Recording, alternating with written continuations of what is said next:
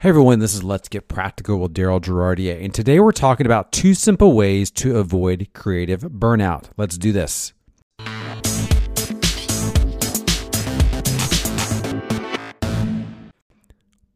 Welcome to Let's Get Practical. This podcast is about church communications from a practical standpoint. It's about what works and what doesn't. It's about helping you cut through all the clutter and noise and getting straight to the point. And today we're talking about two simple ways to avoid creative burnout. I don't know if you're like me, but if you're like most of us who work in creative or communication fields, there's a moment by which you hit burnout. And by burnout, I mean you're just kind of done. You're this moment where you kind of hit this inflection point where you're kind of thinking, I don't want to do anymore. I'm done. I don't have anything left in the tank, quote unquote. And you, quote unquote, are burned out. And for a lot of us, that typically may happen after Easter, after Christmas, after you've expended a lot of creative energy. So you kind of have this lull and it's kind of this burnout. And the problem is, that when you have that burnout, you still have creative work to do. And you're kind of thinking, I don't know where else I'm going to pull from because at this point, you're kind of just, you're done, if you will. And so what happens is for a lot of us, we just maybe go find templates or go find, go find inspiration somewhere, just grab something, copy it, and just get it out the door because again, you're done. You're like, I've got nothing else left in the tank. So, how do you refill that tank? How do you if you will, avoid creative burnout and maybe, you know, refill the creative tank. So the fact that you can produce more creative content, um, whatever it is that you're doing for your church. Well, I'm going to give you two, what I think are pretty simple ways to do it. And they go hand in hand. These are two simple ways to avoid creative burnout and kind of refill the tank. Um, and they go, again, they kind of, it's almost like a step one and step two. So here they are. Step one, learn to expose yourself to new stimuli. What I mean by that is, is find new things that are going to hopefully help you make new connections creatively. And here's, let me unpack a little bit what I mean by that. Often creativity really is at the end of the day, it's about you taking two unrelated things and figuring out a way to fun way to tie them together in a way that nobody ever thought those two things would go together. So if you're doing a video and you've got a really good fun concept, a lot of times it's this it's this idea that you would have these two ideas that would never actually really, really kind of go together. And when you do that, people love it because it's creative, it's fun, it's unique. They never thought, wow, I never thought about doing things that way, or I never thought about looking at a solution or a theo- theological issue, if you will, that way. And that's typically when you find like really creative, fun work. But the way to do that, the way to kind of get to arrive there is, is you're going to have to start exposing yourself to new stimuli, new things that are going to hopefully open up creative, the creative part of your brain, but kind of push you.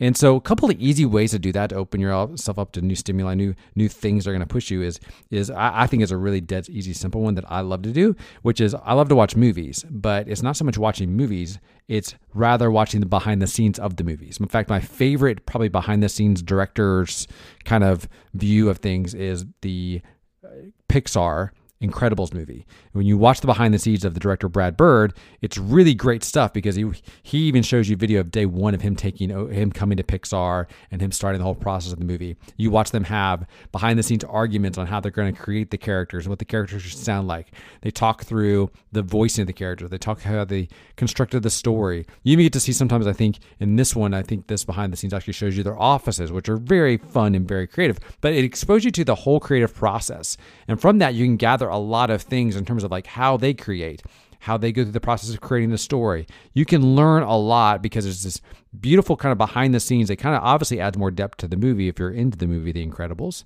But more importantly, it adds a lot of depth to how that creative process works. So I always think behind the scenes DVD, uh, I say DVD, it's a little old school, um, behind the scenes of any movie for that matter, by which you can get those, you know, on iTunes, get those extras, if you will, and view them. You can really find a lot of really, I think, some really cool stuff because it kind of unpacks, if you will, kind of shows you how the magician did the trick. And from that, you can pull together, I think, some really creative stuff that you can use for your church. I think a second way to kind of expose yourself to new stimuli is put yourself in a place where you're going to absorb art or music and those are the two things i can think of design and music that are typically not your thing. And i don't mean anything that would be nefarious. I mean this is just something you traditionally don't do. So maybe it is like you're not into classical you're not into jazz or you're not into country. Maybe maybe you're mostly mostly hip-hop rap. Whatever it is that you've got you that's your thing. What if you spent a couple of days listening to something completely totally different? Um, the idea is that you're you're you're jogging your brain with a new pattern of music, rhythm, uh, new exposure to new, a, a kind of a, a new musical element in your mind. Or from the design side, maybe it is like you really love a certain type of design. Maybe you love that clean Helvetica, you know, Gotham, you know, very controlled minimalistic. Well, then look at something that's much more outlandish, okay? Look at something that is a little bit more uh, very avant garde, or maybe that's something that's got um, a little bit like uh, Anderson. Uh, there's an artist named Anderson who's got like these Nike light posters, which are basically it's all this giant light kind of light photo type of work, or just heavy illustration that's you know graffiti like, if you will. In fact, I bought a 1980s book of like uh, subway graffiti just because it's not my thing, but I wanted to see what that was like so I can absorb it because I want to push my brain to go somewhere else, somewhere different. Because later on, I know that I'm going to be accessing that when I again trying to take two unrelated things and tie them together. So, first step is don't be afraid to expose yourself to new stimuli and probably do that on a regular basis to kind of stretch yourself because that's going to be really important for your creativity. The second part, and this is related, and it may not seem like it is at first, but the second part is you need to learn to get bored and be comfortable with being bored. Because see, one of the things we know about the brain is is that when your brain is actually bored, in other words, when you're daydreaming, um, when you're just at the doctor's office and you put away your phone and you're just sitting there, what you're allowing your brain to do and this is also, by the way, is very, very true of sleep, is you're letting your brain take time off and kind of you'll make new connections for all this stuff that you just exposed yourself to. So in step one, you expose yourself to all this new stimuli. Well, your brain needs to process that new stimuli and kind of, if you will, file it in its filing cabinets. And by letting yourself get bored, the brain kind of accesses that stuff and the brain can start making new connections but it only does that when like it, you have an opportunity to let the brain rest and be bored and you're not multitasking you're not looking at social media you're not watching movies you're not listening to podcasts. I'm talking just take a moment go out to the backyard sit in you know lay down in a hammock or whatever and just relax for an hour just be bored. Um, by being bored, you're letting your brain kind of do a lot of the heavy creative lifting for you because it's already helping you make those new connections. In fact, I would suggest that if you quote unquote are bored, if you will, once you get there, take a pen and notepad with you. Don't use an electronic device. So when a new idea does pop up, because eventually it will, just write it down, put the pen and notepad back down and go back to being bored. But at least you've captured the idea, you haven't lost the idea. But this is going to let you kind of give your brain time to make new connections and hopefully come up with some new creative ideas, which I think it will if you allow yourself to get bored. If you want a really good example of somebody who kind of advocates for this, is author named Cal Newport. I've spoken about him before on this podcast. He wrote the book uh, Deep Work, which I think is probably one of the key uh, works on this whole subject. He talks about working really hard and then taking a lot of time off to be bored, to walk, to think.